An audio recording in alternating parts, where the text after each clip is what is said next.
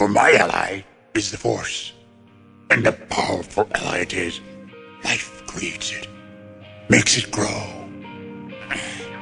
Its energy surrounds us and binds us. Luminous beings so we, not this crude matter. You must feel the force around you. Here, between you, me, the tree, the rock, everywhere.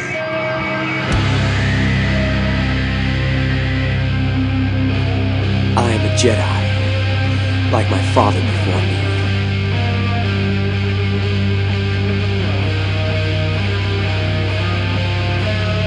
You don't know the power of the dark side.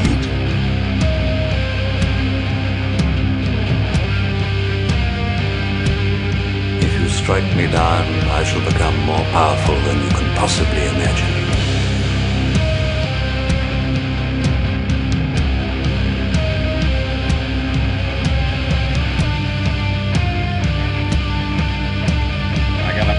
Feeling about this.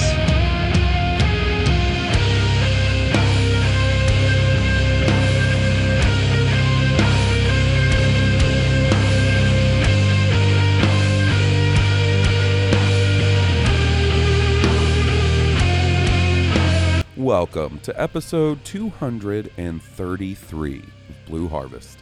I'm your host, Halls Burkhart, And I'm your host, Will Whitten. and we're coming at you with our first episode of 2020, which I totally forgot it was 2020 until about, I don't know, four minutes ago. This is the year that I thought the future officially started as a kid.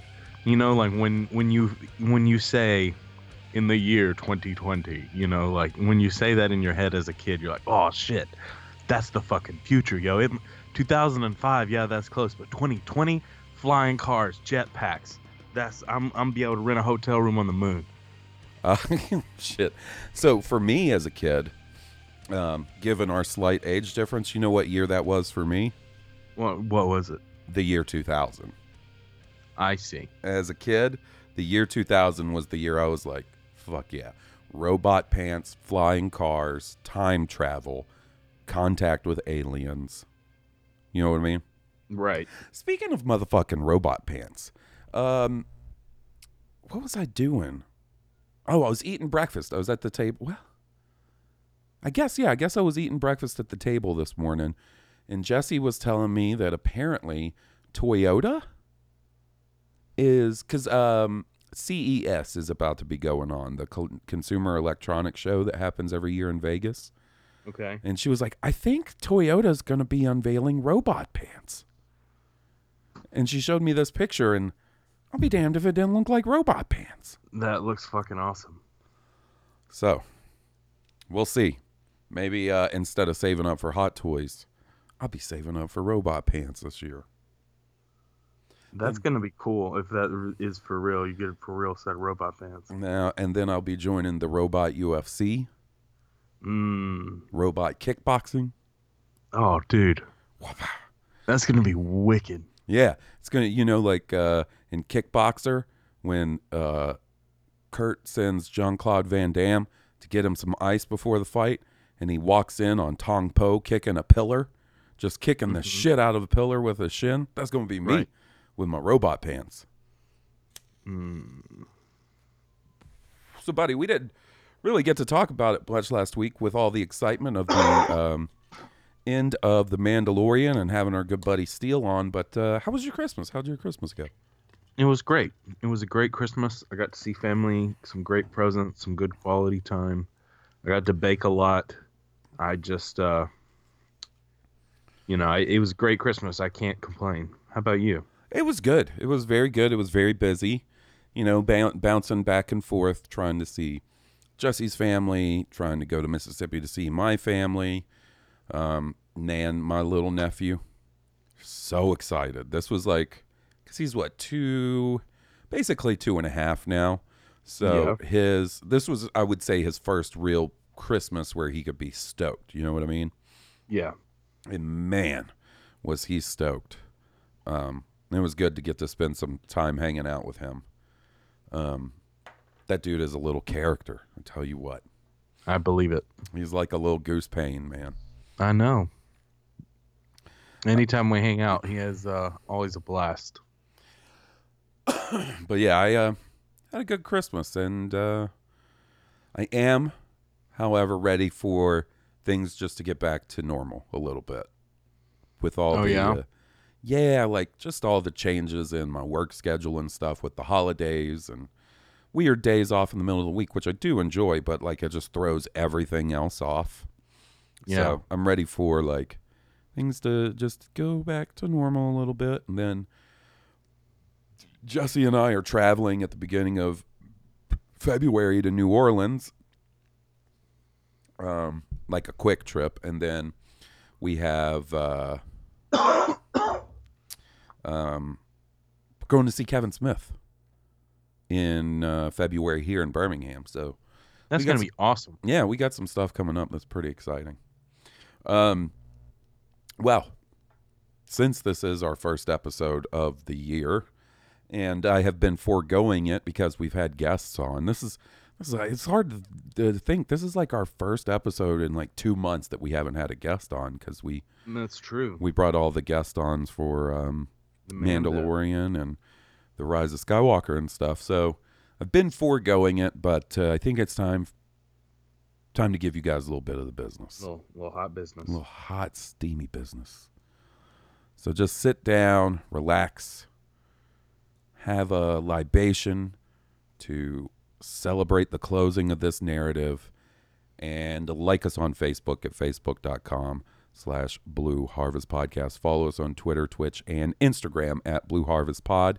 You can email us at blueharvestpodcast at gmail.com. We have a Patreon page where for as little as $3 a month, you can help support the podcast and we can upgrade our equipment and, you know, do cool things for the show.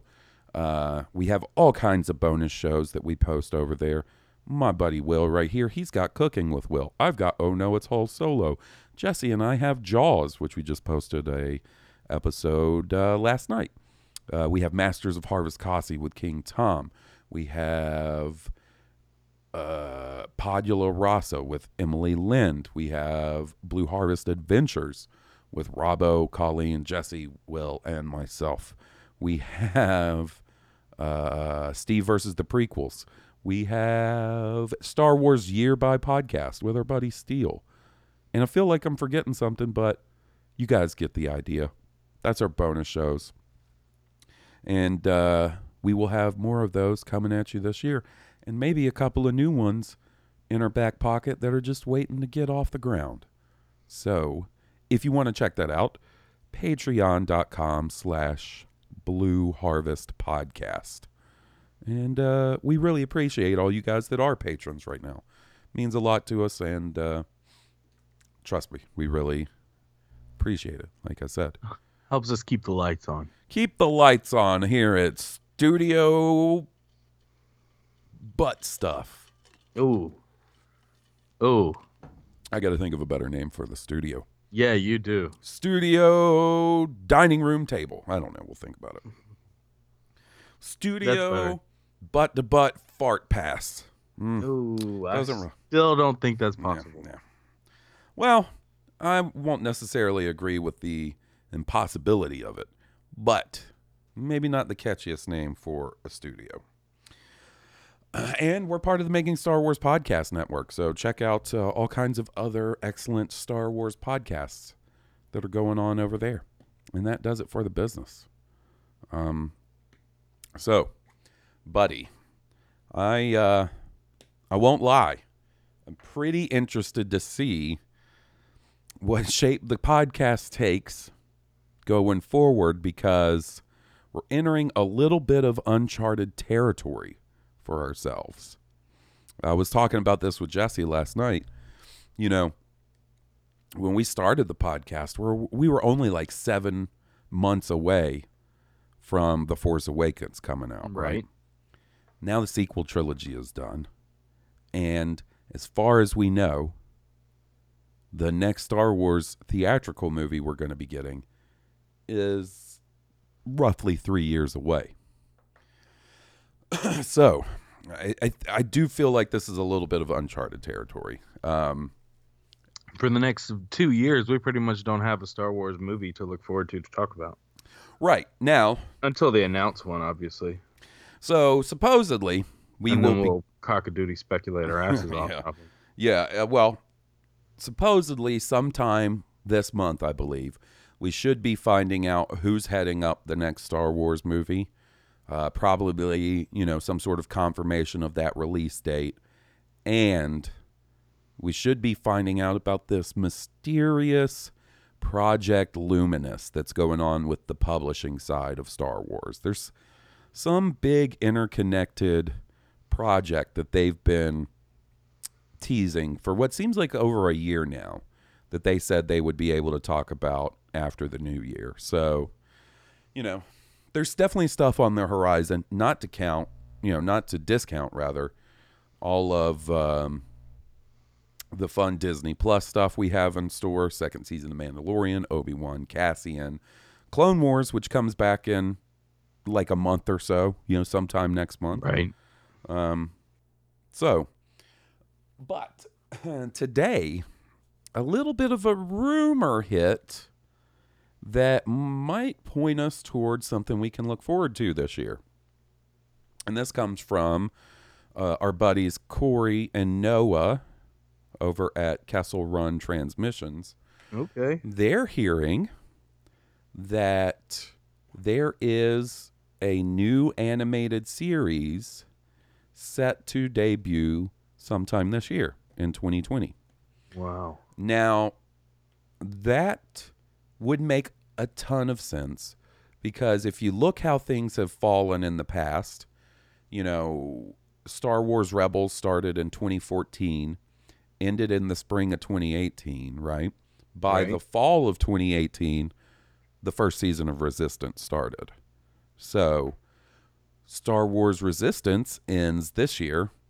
Its second season and the series wraps up um, I think maybe March, February, Marchish this year.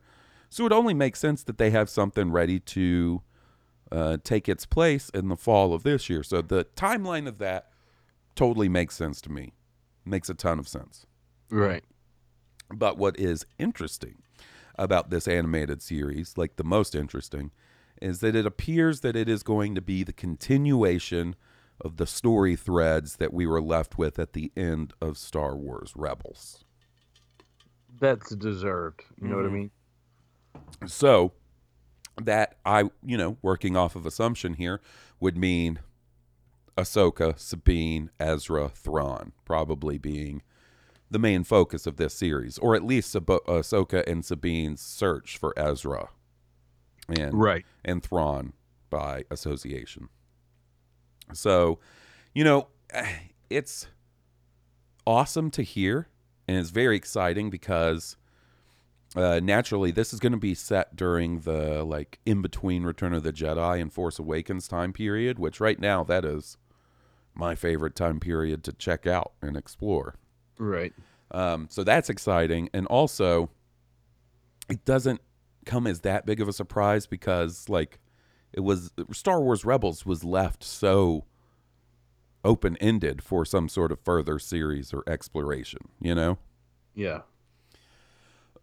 Um, my question is, does it come out on Disney Plus, or is this another Disney XD joint?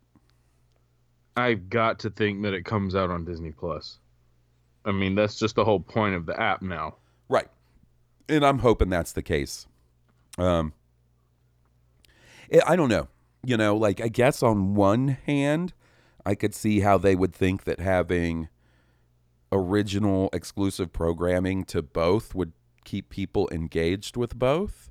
But I also think it would make more sense to put it on Disney Plus and give yet another reason for people to either subscribe or stay subscribed to Disney Plus, you know? Right.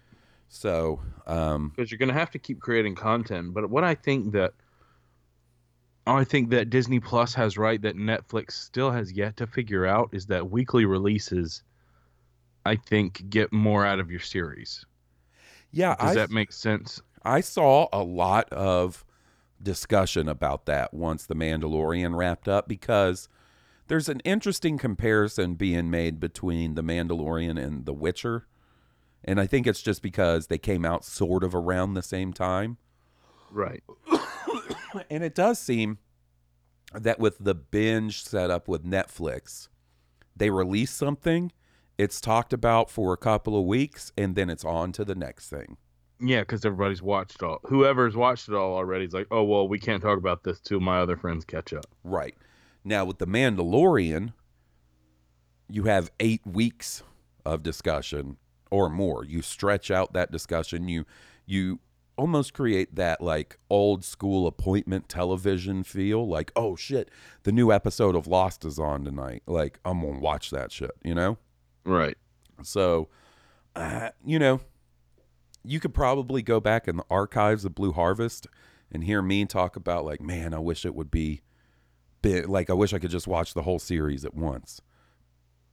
Um, but I enjoyed it being week to week. Like, it gave me something to look forward to, and I didn't just tear through everything. It gave me time to sit down and like think about each episode, and we could have special guests every week to talk about each episode instead of just being boom, boom, boom, boom, boom, and and details was- get lost in the mix. You know, Mystery and nuance to the way the story unfolded and Mhm. the way we were able to talk about it as it unfolded. yeah. So I I think it actually turned out to be better, and uh, I'm I am curious to see if that affects Netflix's approach to it. I mean, you Um, would think it would have to. I don't know. I mean, they seem. You know, it's hard to argue that the binge format hasn't worked in Netflix's favor. Obviously, like True. I mean, they Yeah. have definitely come so far on it. But to make your shows relevant, you know, if especially things that are episodic. All right, I mean, you can't do that with a movie. And once you reach the movie, it's out. You know, everybody talks about it and then it's done. But you don't want your shows to be like that. You want people to buzz about your shows over a long period of time, keep them relevant in the consciousness. I mm. feel like. Yeah, and and so obviously it's not like a fandom that I'm super ingrained with like I am Star Wars, but an example ju- and this is purely from my own observation is Stranger Things. I love that show, right? Right. And I really enjoyed the same the third season, but it just seemed like it came and went.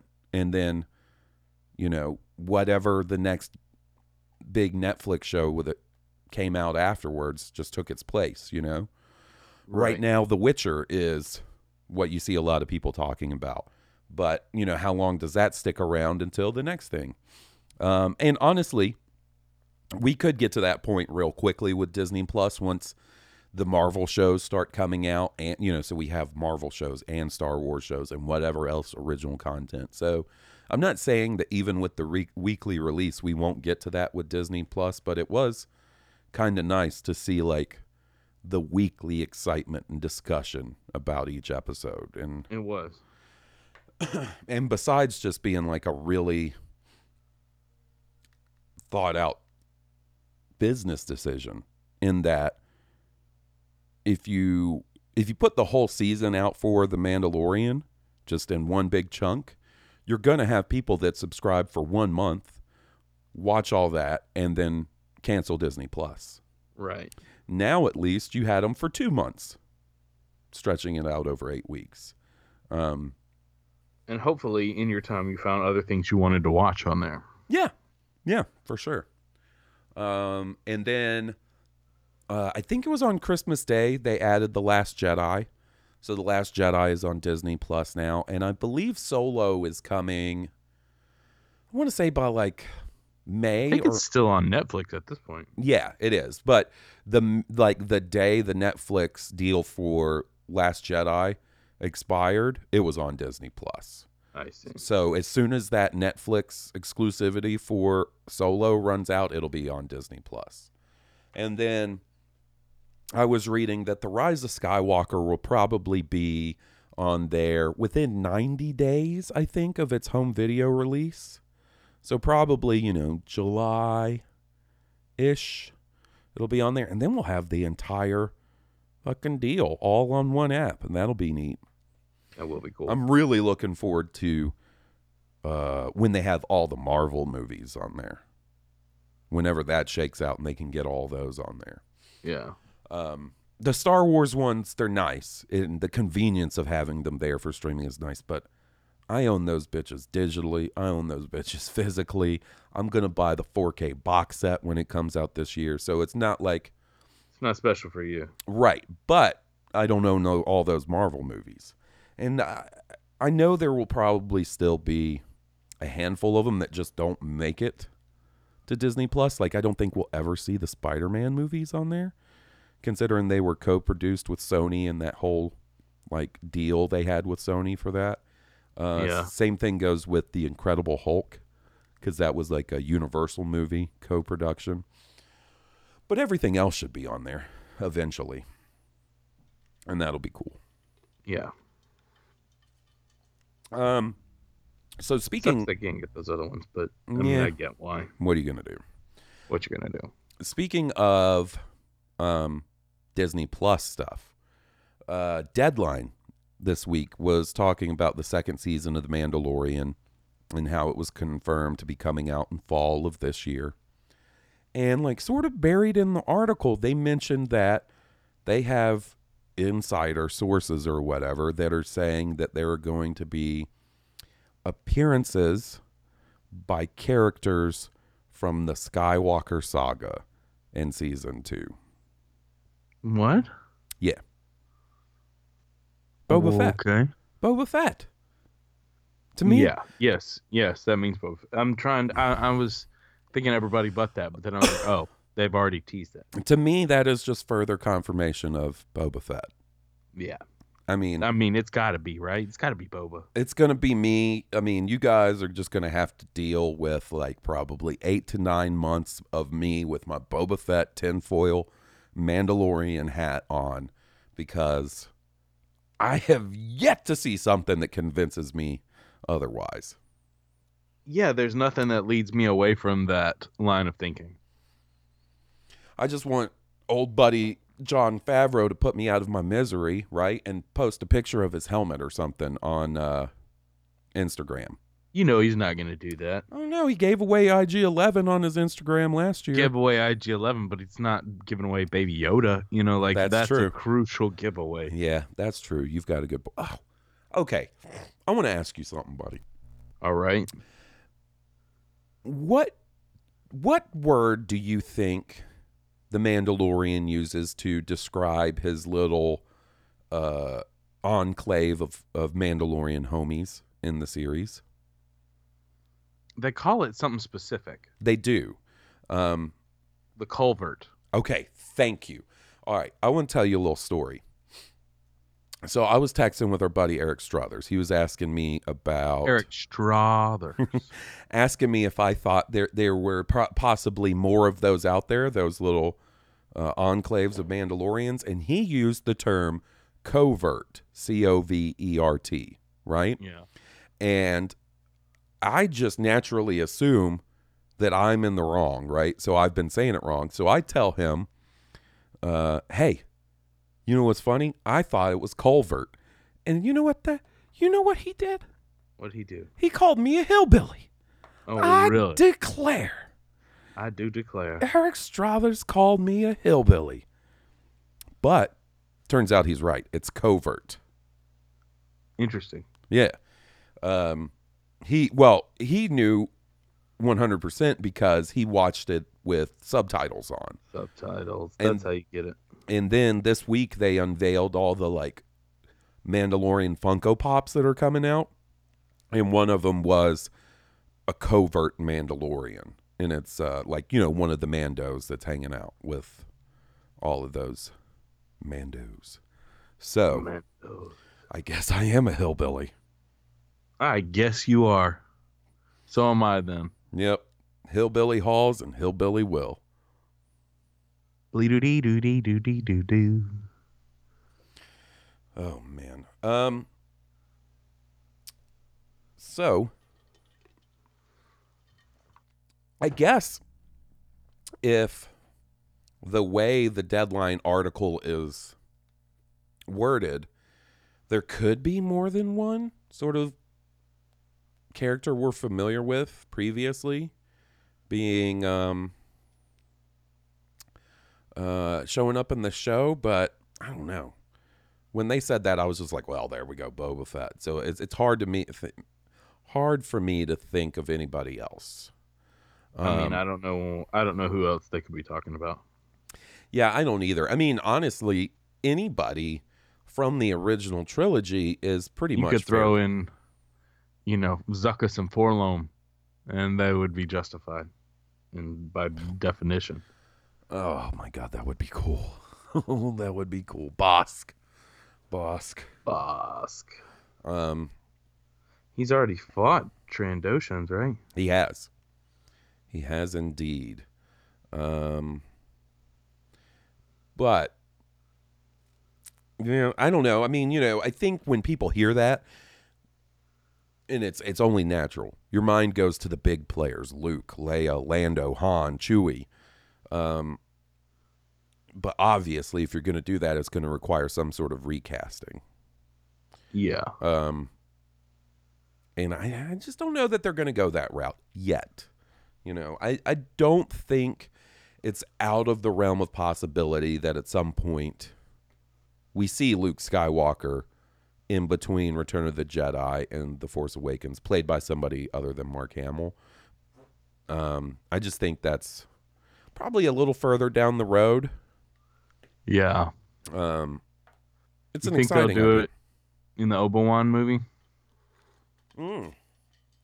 Well, well, it's interesting that you bring that up because that was my next uh, little topic of discussion. Oh. There's a rumor going around this week that the Obi Wan series, which is going to be filming sometime this summer, and I assume that means it's, you know, for a 2021 release, is looking to cast a young Luke Skywalker. And I think specifically somewhere in like the four to five year old range. Interesting. Um, well, So actually, I guess Sebastian Stan is out. Well, I mean, if he's going to be in the Obi Wan series, then it's definitely going to be Kid. I, I think they specify uh, specified that the Obi Wan series takes place eight years after Re- Revenge of the Sith, so not Right four or five. Luke would be eight because he's born right at the end of Mm, yeah. Revenge of the Sith. So if if that timeline shakes out and it is eight years after Revenge of the Sith, yeah, you're gonna see like an eight year old Luke Skywalker, and I doubt it's. I don't know. Like, uh, I just wonder what you cast a young Luke Skywalker for, other than like, basically a cameo, kind of like they did in Rebels, when uh, Ezra went to Tatooine and Obi Wan fought Maul and yada yada yada. You know. Yeah. Um, It would be cool. That's all I can say. It'd be awesome. Yeah, and I don't know. Like, I think you almost have to have some sort of young Luke presence. You have to address it somehow. You can't Yeah. just say, you know, not even address it. and with the the rumor that the guy and the lady that played young Owen and Beru are involved in the series, like it just all lines up. Like, I doubt Luke Skywalker plays a huge role, but you do have to address it in some way, just like you said. I can't think. imagine you don't. Yeah. All right. All right. All Um, right. all right. I think that might be it, dude. We, you know, um, covered. one thing I would like to maybe do for next episode is have you read the first episode, or first episode, first issue of the Rise of Kylo Ren comic, Okay. and we can discuss that. It's pretty interesting.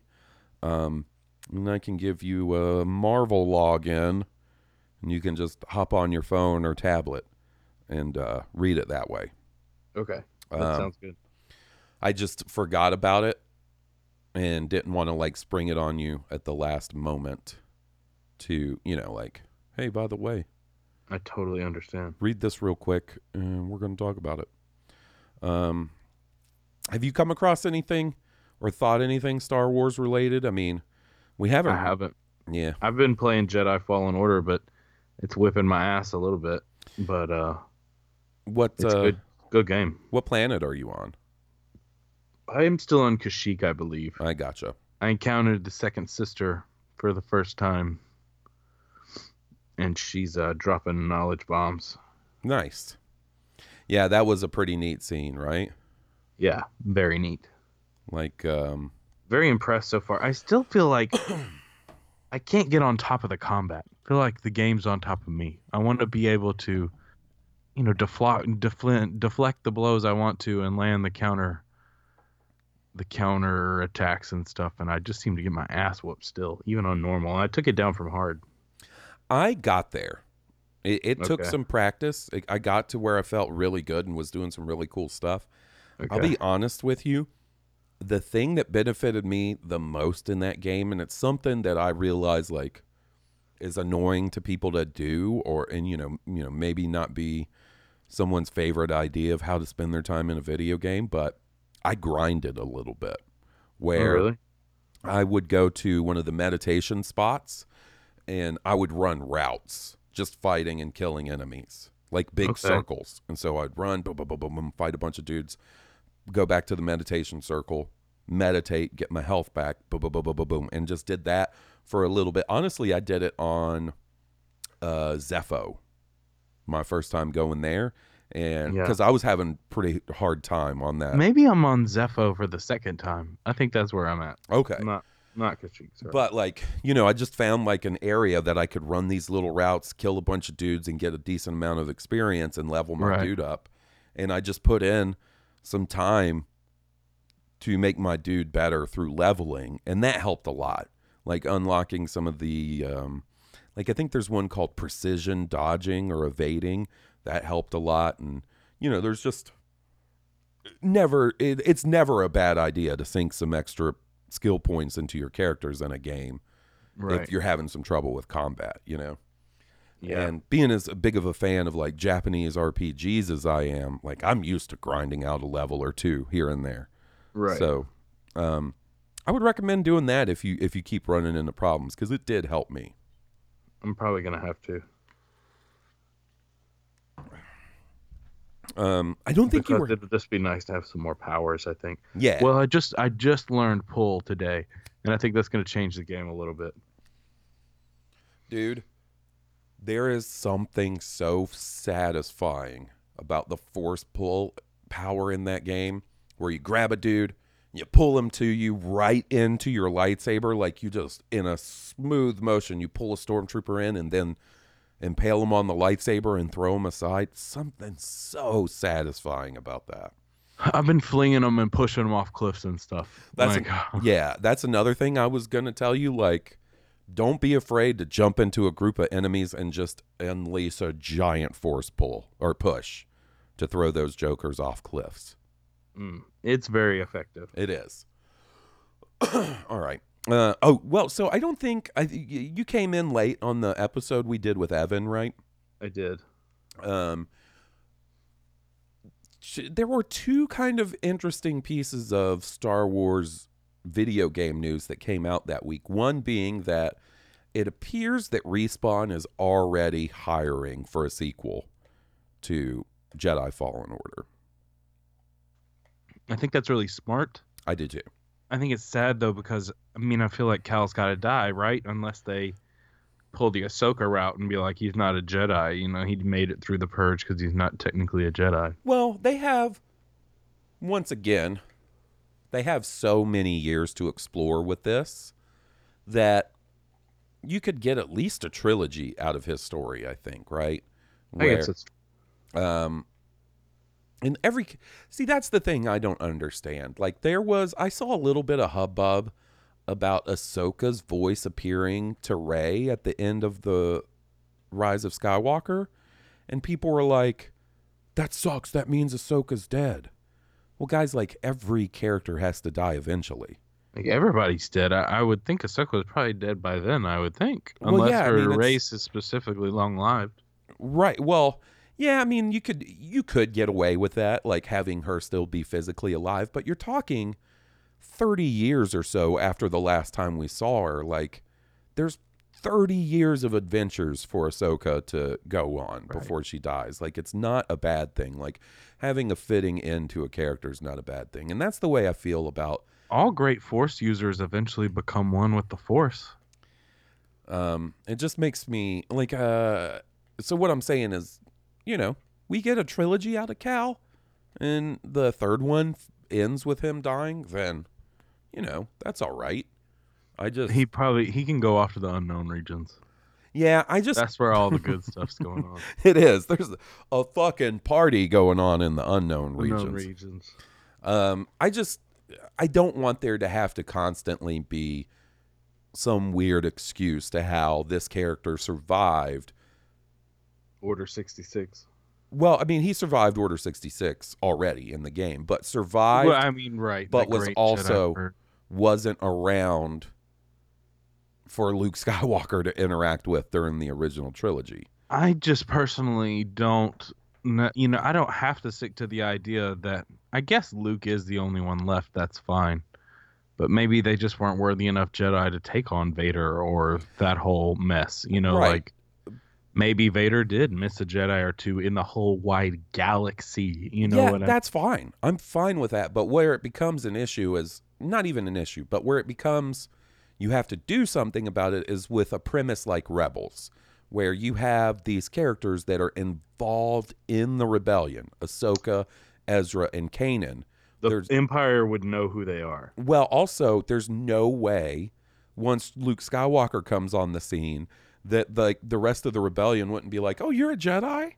Have you met our buddy Kanan, Ezra, and Ahsoka? You should talk to them. They're Jedi too." So it They're really cool. Yeah. it was evident from the beginning you had to wrap up their story in some way. and you know, when you hear that, immediately your mind goes, "Well, they got to die." Right. And for Kanan, that turned out to be the case, but for Ezra and Ahsoka, not the case. And I just don't want it to always have to be some weird, complicated explanation of why they weren't around to interact with Luke Skywalker during the original trilogy. So You're very right. and that's not to say I have any issue with how they handled Ahsoka or Ezra. I actually really like it. I think it's a neat idea, but you can't do that every time. You can't. They can't go off somewhere every time. right. So we'll see. Um, and then the other one is uh, apparently EA Motive, I believe is the name of the studio. From what I understand, they were sort of uh, an uh, a studio that assisted a lot with the Battlefield games and Battlefront 1 and 2. Apparently, they have a Star Wars game in the works that may be out this year. And it's uh, described as a quote unquote unique Star Wars experience. What does that mean exactly? I have no idea. Like, what could that mean? Um, you got to think that if they're saying that in the context of their portfolio of Star Wars games, then it's not a first person or third person multiplayer shooter like Battlefront. It's probably not a third person action adventure game like Star Wars Jedi Fallen Order, right? Right.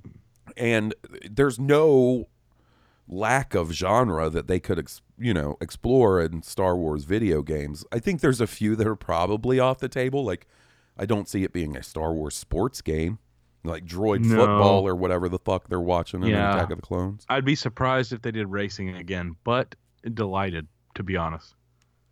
I would not be opposed to a Star Wars like a, a, a new pod racer game. I don't know that that's the route they would go, but it wouldn't bum me out if they did. Like I said, it would be odd for them to go that route again, but I would not be bummed if you had a pod racer and a star racer. Like, dude, it'd be cool to be racing through quasars and like bouncing off. I don't know gravity wells or whatever. Yeah, the when I think of like cuz it would be cool. Like imagine playing the Kessel Run from Solo, Right. but as a racing game. Yeah. The problem I would have with that is how do you set up natural feeling boundaries in a space racing game because space is so vast and open. Like Right. and if you establish, I would think you would have to take away the third dimension. right, It would. You would basically be playing Forza in space. right, but but how do you establish like the walls on the left and the right. Eh, right. Like if you do invisible walls, then that kind of breaks the immersion, and then I don't And know. You could do you could do like you know lot like uh buoys like lighted buoys as like runways kind of lanes, hyper Yeah. lanes. You could definitely do something like that. Um, hopefully, it's not too long before we find out what that game is. Um, That was off the wall. I know that has nothing to do with that. But also makes me think that maybe it'll be sort of a cross generational release where we could see it come out on the current because if it comes out this this holiday like Fallen Order did, um, I would imagine it'll be on Xbox and PlayStation 4. But with the new systems coming out this holiday, I could also see it being available on those, like slightly upgraded. Because when you do those kind of like cross generational games, they don't ever really take the full potential of the new consoles just yet, you know? right. So, um, yeah, I'm looking forward to seeing what it is. I hope it's another good one. I, you know, I, I totally understand why people don't like EA. Uh, It makes a lot of sense, but considering they have the Star Wars license, it was nice to see Fallen Order do well and be received well and sell Right. really well for them. Absolutely. So uh, it, uh, you know, I'm not a huge fan of EA either, but I want Star Wars video games to be good. So that's really what matters to me. I agree wholeheartedly. All right. Do you want to uh, jump into some emails and we got a voice message and then we'll wrap this up this week? Let's do it. Kia D. Kia D. Kia D. Cockhead. The need Jedi Master who can crush box D. Cockhead.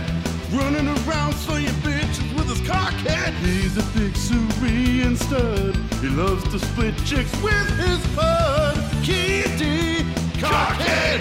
So stroke his cone and suck on his balls. D. Cockhead. What you gonna do when he comes on you now? He's a Jedi Council stooge, but he'll be pumping spooge tomorrow. Cockhead! Blue Herbert! Cockhead! Hansberger! Cockhead! Will Witten! Cockhead! Goose Payne! Cockhead! G Money! Cockhead! King Tom! Cockhead! Joe! Cockhead! Kia D! Cockhead! Cockhead!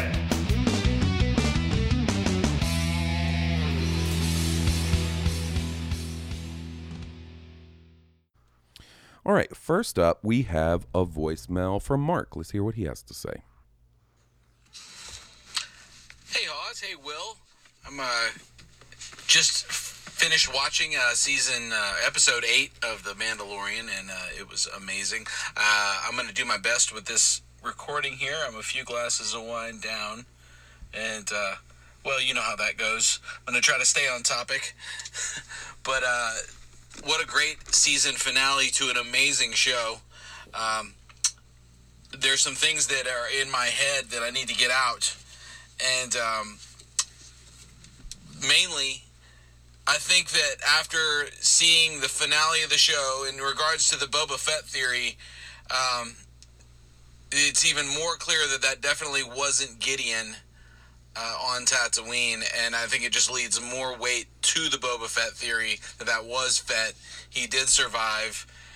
Where, where's he at? What's he doing? What's his station in life right now? Is he a bounty hunter?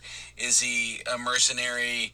Um, is he a, a grumpy old man? Who knows?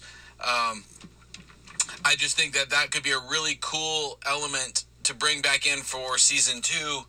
And you know, at first I was thinking, you know, he'd be the ultimate, uh, he'd be the ultimate protagonist. But Gideon is now still out there. Like Gideon is not defeated, and he's a really great bad guy too. So, you know, the Mandalorian has his new, um, his new orders uh, to return Yoju back to Steele. That's for you. To return Yoju back to um, his people, which I think are the Jedi. I don't think that it means take him back to other Yodas, uh, because as far as we know in universe this is like the second time or third time if you talk about Yaddle and Yoda and now the baby that it's even been witnessed uh, this species. So I think that, that it more applies to, to him getting back to the Jedi. Now that is who's out there. There's um there's Obi Wan, which unlikely. There's Luke, uh, also unlikely, being that they would, you know, the fact that it's it has didn't come up in the last in the Return of or the Rise of Skywalker. Uh, I don't know. That's a little tricky if Luke knows about this little baby Yoda out there. Um, but but also, uh, what's his name from Fallen Order? I can't remember his name now. Is he still out there? I don't know. Ahsoka is she out, is she still out there? I think those are your candidates for who this guy Ezra is he still out there? Who um, who does this baby go back to? Um, I think season two also offers a good opportunity to bring a visit to Maz's castle on Takodana if they want to, because she's out there, um, which could be really cool uh, to bring that in and, and just further kind of tie in the sequel trilogy with the original trilogy, get that link going. Um,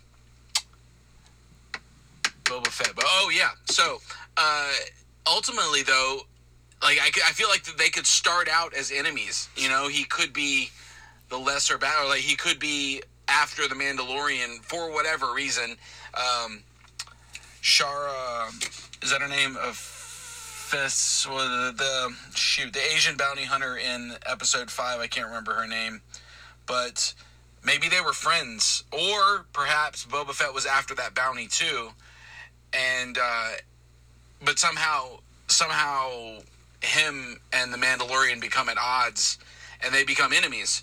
But then the larger enemy is Gideon, and then it becomes the whole the enemy of my enemy is my friend, and they team up and go against Gideon together. Uh, both scenarios could be cool. Either either Boba Fett versus Mandalorian would be awesome, or Boba Fett and the Mandalorian versus Gideon would be awesome.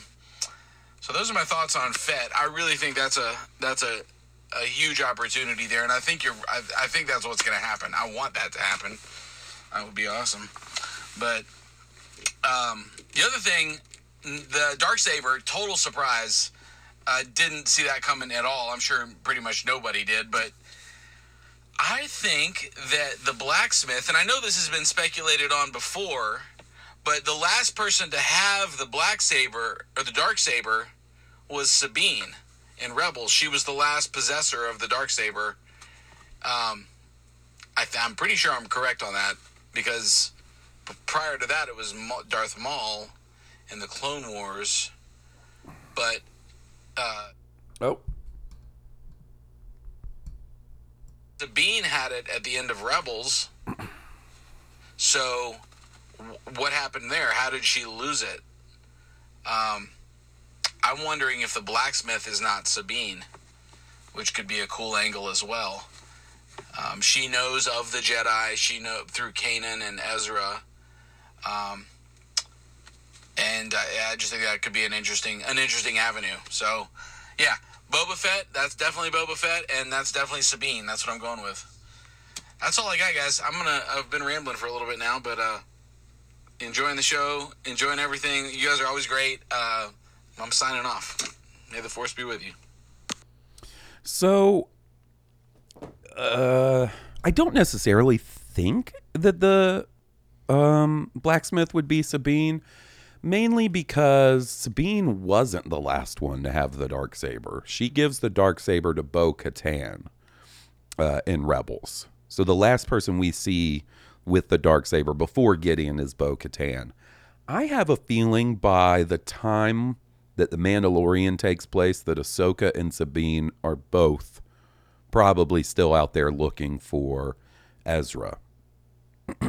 um, the question, the big question is, and I don't know that we've ever had it clarified, is in that epilogue in Rebels when we see Ahsoka in like the white robe and Sabine is showing up and they're leaving together to find Ezra. We don't know exactly when that takes place, other than it's sometime after Return of the Jedi. Um, so that's a big question. Uh, as as far as it goes, meaning like Ahsoka or Sabine's interaction with the Mandalorian TV show. Um, and I think if it was Sabine, it would probably be a little more directly called out. And considering that we never saw her face and they just did her voice, I would imagine that they would get Tiya Sircar to do the voice.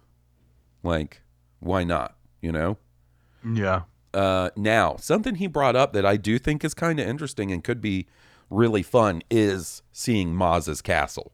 I think that's a great idea. I think so too. And it was a perfect place to span, yeah, you know, inter, in uh, uh, not franchises, but time projects. periods. Yeah, time periods. Yeah. And you know, there's outside of Maz's castle, there's a giant Mandalorian flag among all, all those flags hanging up There in front of her. Now that I think I'd forgotten about that. So I don't see why they couldn't use Maz in this series. I think that'd be really cool. I'd be so down with that.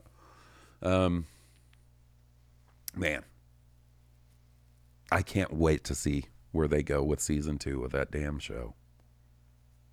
It's gonna be incredible. It is, and it's not that far. It'll be here sooner than we like we think.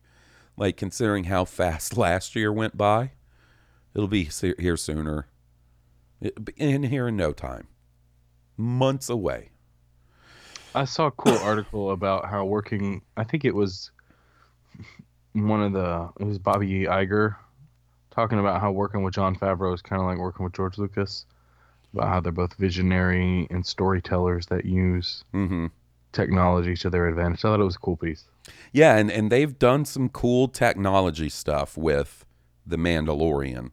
Um, there's no doubt about that. That's why I'm like crazy interested in some sort of behind the scenes making of stuff for that show. I really hope they put that up on Disney Plus eventually because I, I Take my money. yeah, I'd love to see it.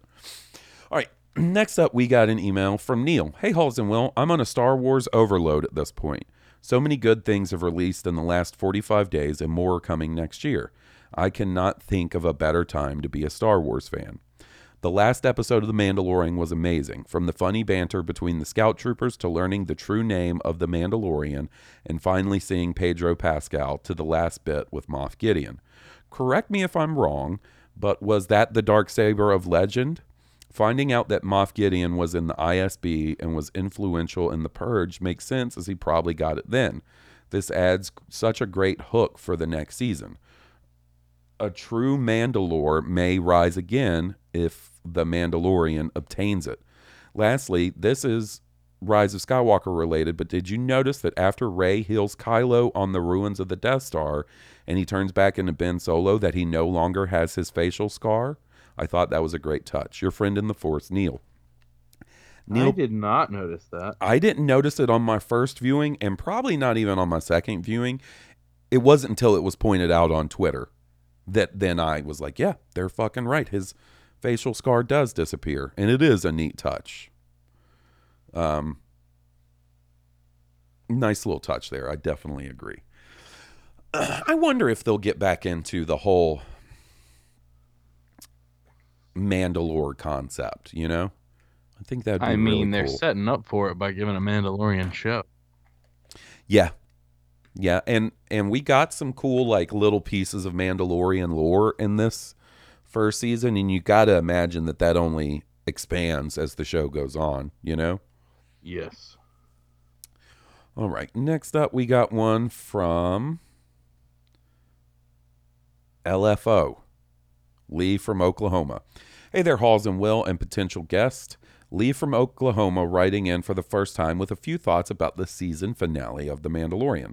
I love the opening scene with the troopers played by Jason Sudeikis and Adam Pally that gave us a look into the everyday life of a biker scout. Imperial sharpshooters, they were not.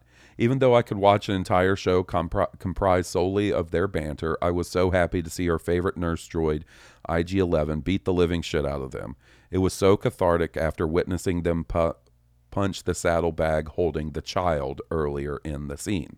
Absolutely. Moff Gideon was immediately so imposing by having such specific knowledge of the Manda, Cara Dune, and Greef Karga. Giancarlo Esposito's performance was amazing, and I'm so glad that he will remain a huge threat moving forward. Adding the information that Cara Dune was from Alderaan gave her such clear motivations against the Empire. Wait, can't wait to see her kip, kick more imp ass. IG 11 was such a badass blasting through the town on the speeder bike. I literally had tears of joy running down my face from pure excitement.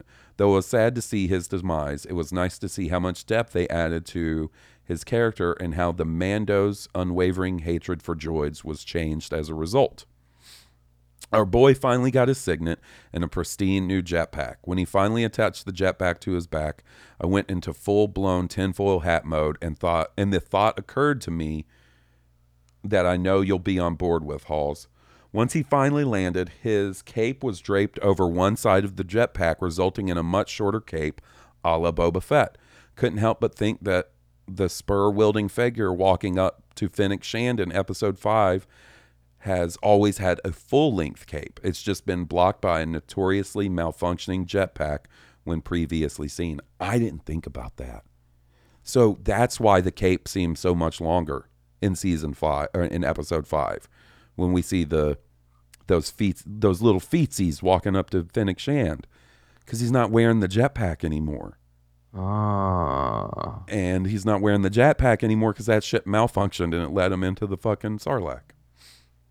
One That's finding, one final crazy theory that I've wanted to get out there. I don't know if we'll ever get a proper name for the child, and we all know Steele has his heart set on Yoju, but I can't help but think of many deep references Jon Favreau has continued to bring to the series. My harebrained theory is the child will end up being called Minch, harkening back to Yoda's original name in the Leigh Brackett draft of Empire Strikes Back. Interesting. No deep thoughts about the final scene of the episode, just holy fucking shit, live action Darksaber. That made me go full blown Kia D. Thank you so much for all the content you guys produce. I look forward to hearing from my pal Halls, Will, and potential guest every week. Lee. Thanks for writing in, buddy. It's good to hear from you. Um, so I think we will get a name for the baby Yoda eventually. Um, and I say this because several people on the cast have hinted that they know what Baby Yoda's name is, including um uh shit, Cara Dune. What's her character? What's her actress's name? Oh, I don't know. Don't know. Um why am I drawing a blank on this? I don't know. Oh shit. I'll look it up for you. Well, she is she mentioned on Twitter that she knows its real name and Bob Iger has mentioned that he knows the character's name. So I don't think you come up with that character's name without giving giving it to us eventually, you know? Yes. I think um Gina Carano. Gina Carano. There you go. I think it's just a question of when we learn that. And I don't think that Minch is a bad guess considering its connection with Yoda's original name. I hadn't really draft. even thought about it. Yeah.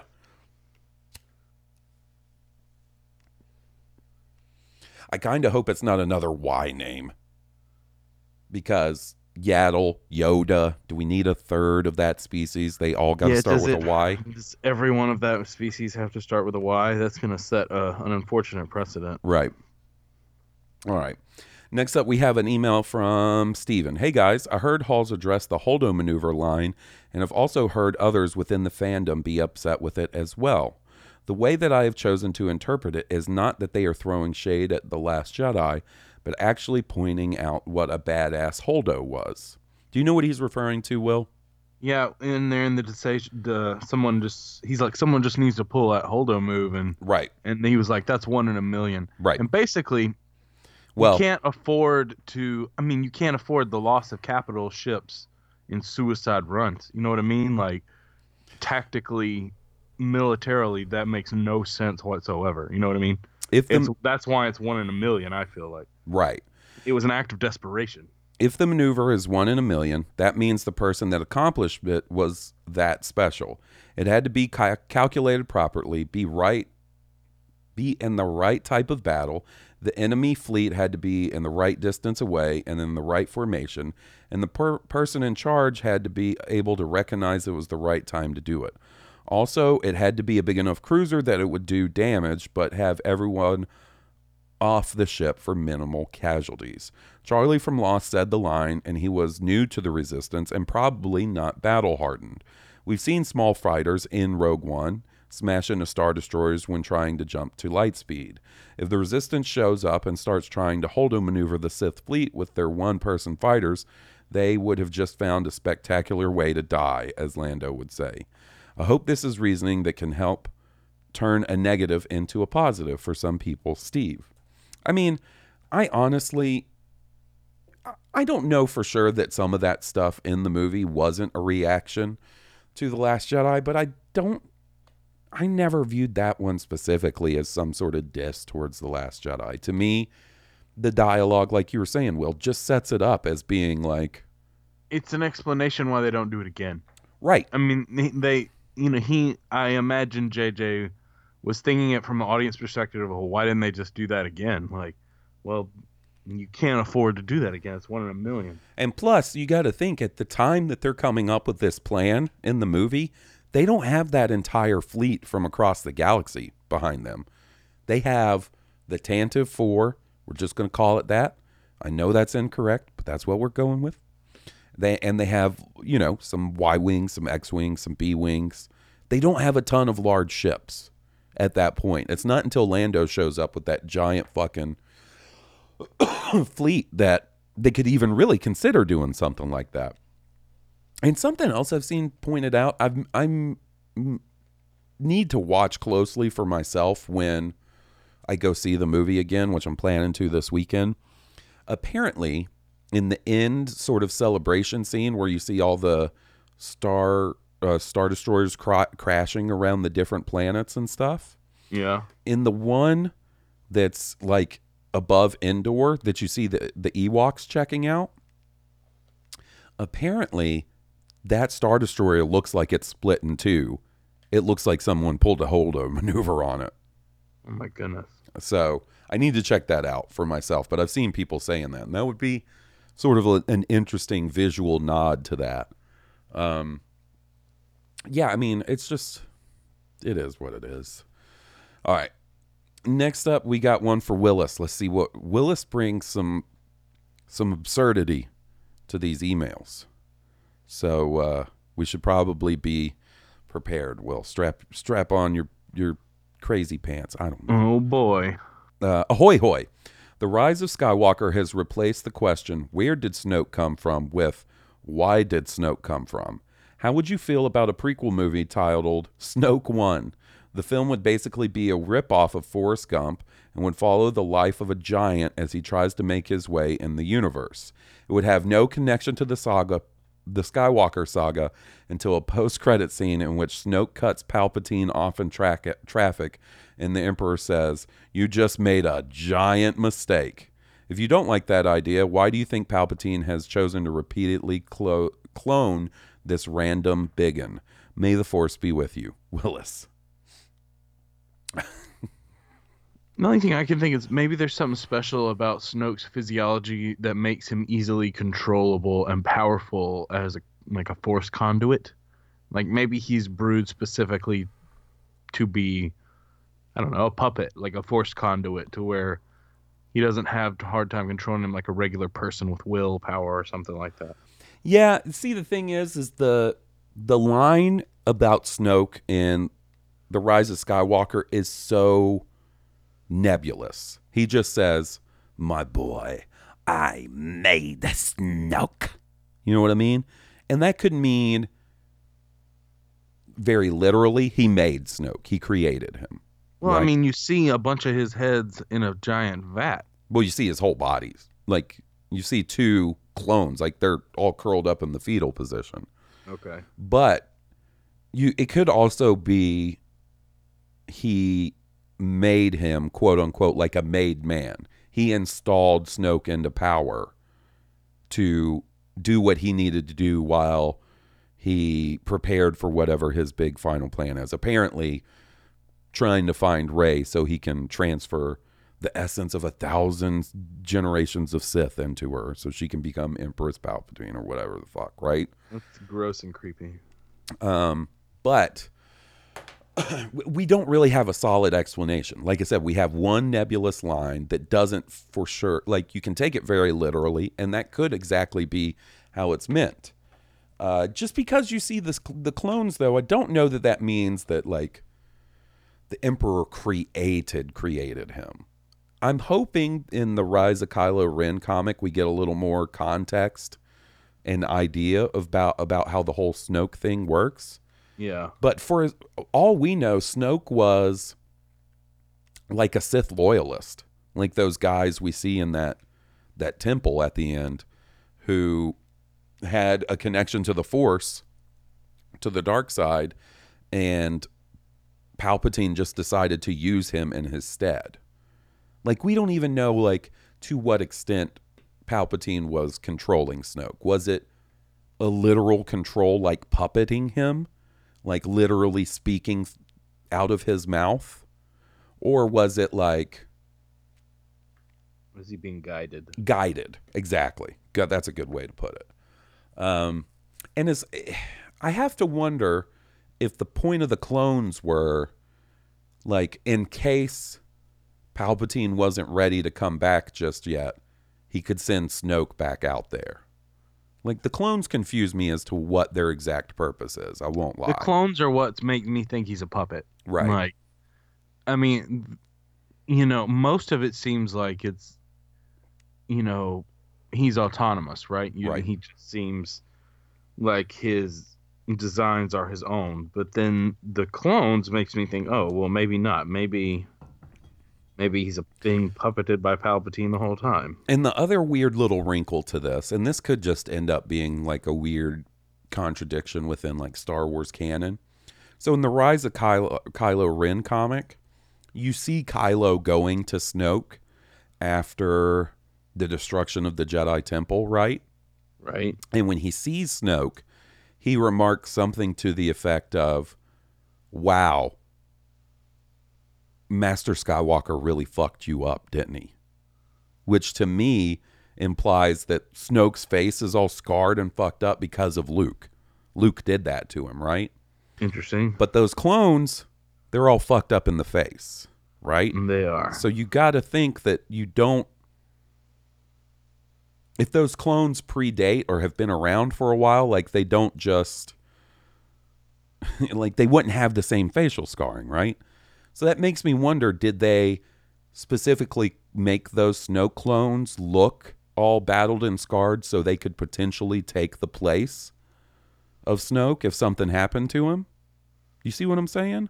Yeah. Like that would be pretty much the only way I think you could explain that is like those were clones that were made after Snoke got all fucked up in case they you know something happened to Snoke and they needed one to take his place. It's confusing. It doesn't make a lot of sense and I'm looking forward to some sort of ex- explanation eventually. Do you think they'll give you one? I, I think eventually. I mean, eh, like I said, we got a a whole comic miniseries that is diving into the Knights of Ren, Kylo Ren, and Snoke. And that seems like an awfully convenient place to put these kind of explanations. Now, how well that'll interface with the movie, or how much knowledge they had this of this stuff in the movie, I guess we'll find out. You know. Yeah. I'll say, I'll tell you this: when you read that comic, play pay close attention to the design of the previous leader of the Knights of Ren, because you get to see Okay. who was the leader of the Knights of Ren before Kylo, and he looks pretty fucking cool. Okay. Um, you got me really excited to read this comic book now. Yeah, um, I'll hook you up with a, my login. All right, next up, we got an email from Dave. hey, Halls and Will, hope you're enjoying the Life Day break. My wife has been watching The Mandalorian and she's gotten really invested in the story. Even though she historically likes Star Wars and watches the movies, she's not the kind to study up and listen to podcasts and read supplementary material and watch cartoons and all that.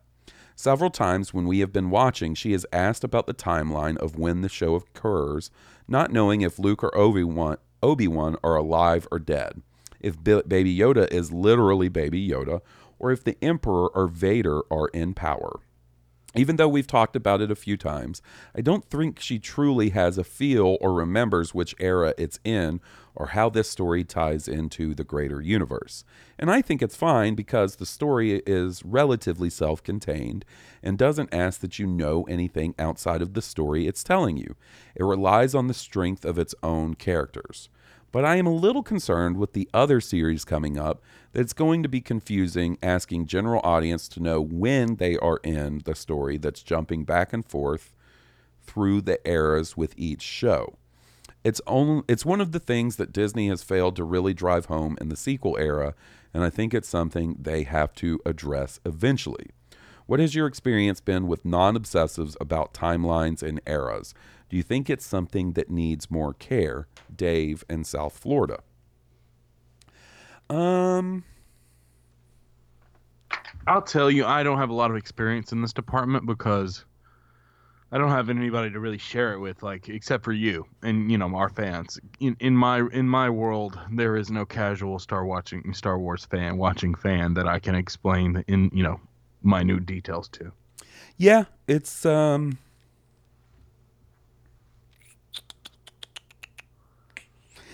It is interesting and it's it's uh, It's the nature of the beast of jumping timelines anyway. right. You know, starting at episode four.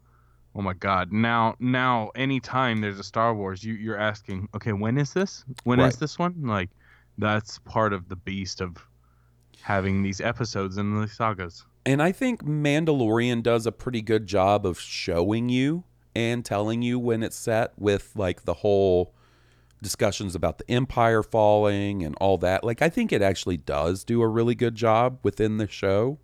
Most people who have kept up with Star Wars will be like, "Oh, this is after Return of the Jedi," and that's all we really need to know. Right. Yeah, I think for general audiences, you don't need a hyper specific this many years after this, or you know what I mean. Like you do need a general idea of before this movie or after this movie, so on and so forth.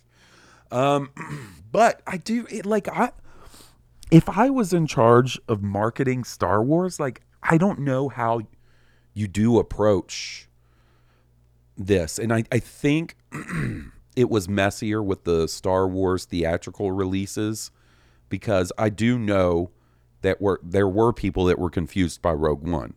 Like they went to see Rogue One and they were wondering like, "Oh, where's Rey and Kylo?"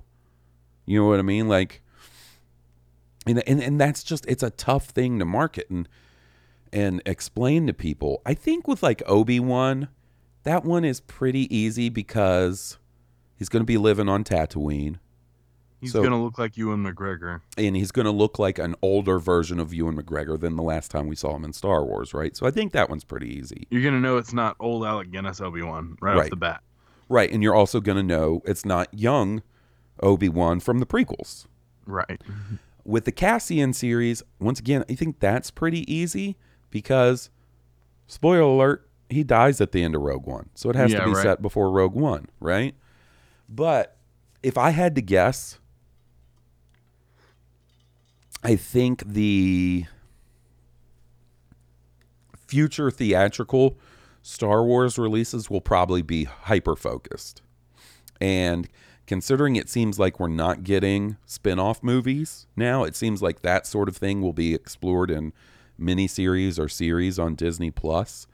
I have a feeling like, let's say, uh, you know, when the let's say that you know the 2022 release date sticks and that's the first movie of a new trilogy something tells me that those three movies will be hyper specifically focused on a certain timeline in Star Wars be it post episode 9 be it pre prequels you know i have a feeling that it'll be to avoid avoid that kind of confusion where you have the sequel trilogy going and then in between the sequel trilogy movies you have a prequel to a new hope and another prequel to a new hope with a you know a young Han Solo to avoid that confusion. So I think it will be a little more streamlined as far as theatrical stuff goes. Disney Plus on the other hand, that's a That's a whole nother discussion. Who knows? That's a horse of a different color. It is. I don't. Yeah, and I totally get how it could be confusing to people. You know, like Yeah, I get it. I mean, especially for the casual fan, uh, that I understand most. You know what I wonder? I wonder if people I wonder how confused people will be with the Black Widow movie that's coming out Yeah. because with a few exceptions, it feels like the Marvel movies have sort of been in a continuous timeline. Obviously, with the first Captain America movie, it goes back in time. With Captain Marvel, it's set in the 80s, right? Uh, Right. No, 90s. It's set in the 90s. But they all, like, all of those movies then immediately tie back into the central timeline that started with Iron Man and ended with Endgame. Black Widow is an interesting scenario where it's after Civil War but before Infinity War. So Ooh. and we've already seen that character die, right? Yeah. So will that be confusing to people? Will people go in thinking like, "Oh, she died in Endgame. This must be the movie where she comes back." I don't think people are going to think that, to be honest. Right. But I could see how people become confused with that. I don't think it's nearly as confusing as as Star Wars is because there's such a law like long gaps in the timeline. Like, you know, Yeah. 20 years in between the prequels or whatever, the prequels in the original trilogy. 30 years in between that and uh the sequel trilogy and all this stuff set in between. Yeah, I, I do think they could be, do a better job of explaining that sort of thing um, to the general audiences. But I don't know how you go about doing it. I'm not really sure either. Yeah. All right. Well, I'm looking, and I think that does us for emails. Um, we recorded a little earlier this week than we normally do because we didn't have to wait till Friday to, um, you know, wait on the Mando episode.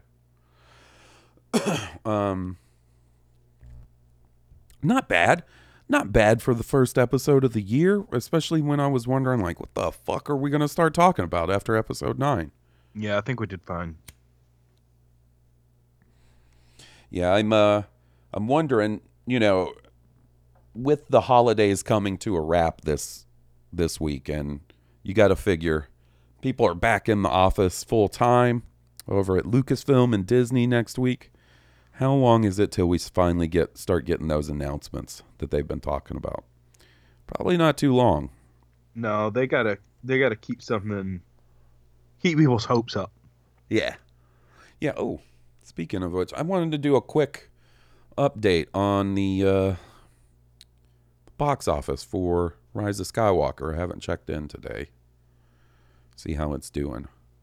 From what I understand, it's doing very well. Yeah, I think it might be lagging a little bit. Um, but it had a very strong Christmas. Had a very strong, you know, first couple of weekends. So right now, worldwide box office 815 million.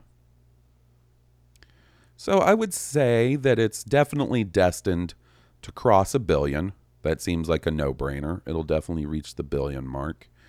And then the question after that becomes where does it end up like with its final tally? I always sort of predicted that it would be somewhere between The Last Jedi's 1.3 billion and The Force Awakens 2 billion.